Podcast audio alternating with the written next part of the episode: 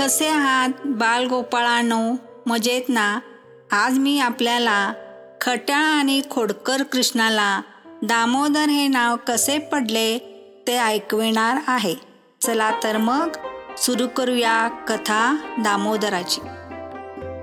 कृष्ण पाच सहा वर्षाचा छोटा होता. यशोदा माता तेव्हा ताक करत होती. तिच्या पाठीमागे कृष्ण उभा होता.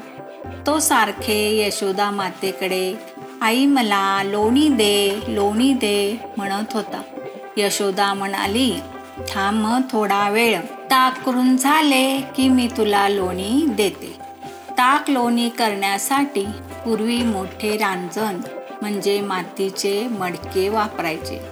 त्याच्या मध्यभागी रवी असायची. या रवीला जाड दोरी बांधायचे. त्या रवीला बांधलेली दोरी ओढून ताक घुसरून लोणी काढायचे. यशोदा मातेने ताक करताना स्वयंपाक खोलीत चुलीवर दूध तापत ठेवले होते. ते दूध ओतून जाईल म्हणून तिने कृष्णाला थोडे बाजूला केले आणि चुलीतील लाकडे सारण्यासाठी ती स्वयंपाक खोलीत गेली. कृष्णाला यशोदय मातेने लोणी दिले नाही म्हणून खूप राग आला होता. त्याने रानातली रवी घेतली आणि त्याला ताकाच्या रांजणावर जोराने आपटली. तेव्हा ते रांजण फुटून जमिनीवर सर्व ताक लोणी सांडले. कृष्ण आता आपणास आई शिक्षा करणार म्हणून शेजारच्या खोलीत लपून बसला. यशोदेने ताक लोणी जमिनीवर सांडलेले पाहिले. तिला कृष्णाचा खूप राग आला. तिने कृष्णाला ओढत ओढत आणले. कृष्णा तू फार खट्याळ झाला आहेस. गोपींच्या घरी दही दूध लोणी तुझ्या सवंगड्यासह पेंद्या माद्या चिपळ्याबरोबर जाऊन चोरून खातोस त्यांनी बऱ्याच वेळा माझ्याकडे तक्रारी केल्या. पण ते मला खरे वाटत नव्हते. तेव्हा आता तुला शिक्षा झालीच पाहिजे. तिने गाई बसाणा बांधायची गोट्यातील दोरी आणली. त्याला दोरीला दावे असे म्हणतात. कृष्णाला अंगणात असलेल्या मोठ्या दगडाच्या उकळाला बांधले. उकळ म्हणजे यामध्ये पूर्वीचे लोक भाताचे तांदूळ किंवा चटणी मसाला कुटणे हे मुसळाच्या सहाय्याने करायचे. यशोदा मातेने कृष्णाचे हात पोटावर घडी घालून उकळाला बांधले होते. कृष्णाचे पाय मोकळे होते.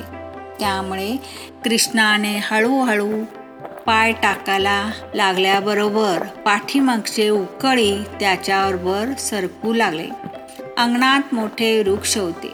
ते एकमेका शेजारी उभे होते. कृष्णाला थोडी गंमत करावीसी वाटली. त्यामुळे तो उकळा सकट त्या वृक्षामधून जाऊ लागला. उकळ मोठे असल्याने त्या वृक्षामधून जाईना. तेव्हा कृष्णाने खूप जोराने एक हिसका दिला. त्यावेळी ते दोन्ही वृक्ष धाडकन जमिनीवर कोसळले. त्या दोन वृक्षांमधून दोघे कुबेर पुत्र विमलार्जुन हे बाहेर पडले. ते दोघे उन्मतून लोकांना खूप त्रास द्यायचे. तेव्हा नारदानी त्यांना शाप दिला होता. तुम्ही वृक्ष होऊन गोकुळात राहा. त्या दोघांनी काकुळतेला येऊन नारदांची क्षमा मागितली. आणि नारदांना आपल्याला वाचवण्यासाठी पुन्हा वरदान मागितले. त्यावेळी नारदानी त्यांना उशाप दिला. जेव्हा तुम्हाला कृष्ण स्पर्श होईल तेव्हा तुम्ही पुन्हा मानव रूप धारण कराल. नारदांचे वचन सत्य करून दाखवण्यासाठी कृष्णाने ही लीला केली होती. वृक्ष पडलेला आवाज होताच. राजवाड्यातील नंदराजा यशोदा माता सभोवतालची सारी माणसे अंगणात धावून आली. आता तर उकळीला बांधलेला कृष्ण पुढे पुढे उकळी उडून नेत आहे. हे पाहता सर्वांना आश्चर्य वाटले. नंदराजाने कृष्णाला बांधलेले दावे सोडले. यशोदेने कृष्णाला लागणे असणार म्हणून कडेवर घेतले. मी यापुढे तुला शिक्षा करणार नाही असे म्हणतात कृष्णाने तिला मिठी मारली. कृष्णाला यशोदे मातेने पोटाला दाव्याने बांधले होते म्हणून लोक त्याला दामोदर म्हणून लागले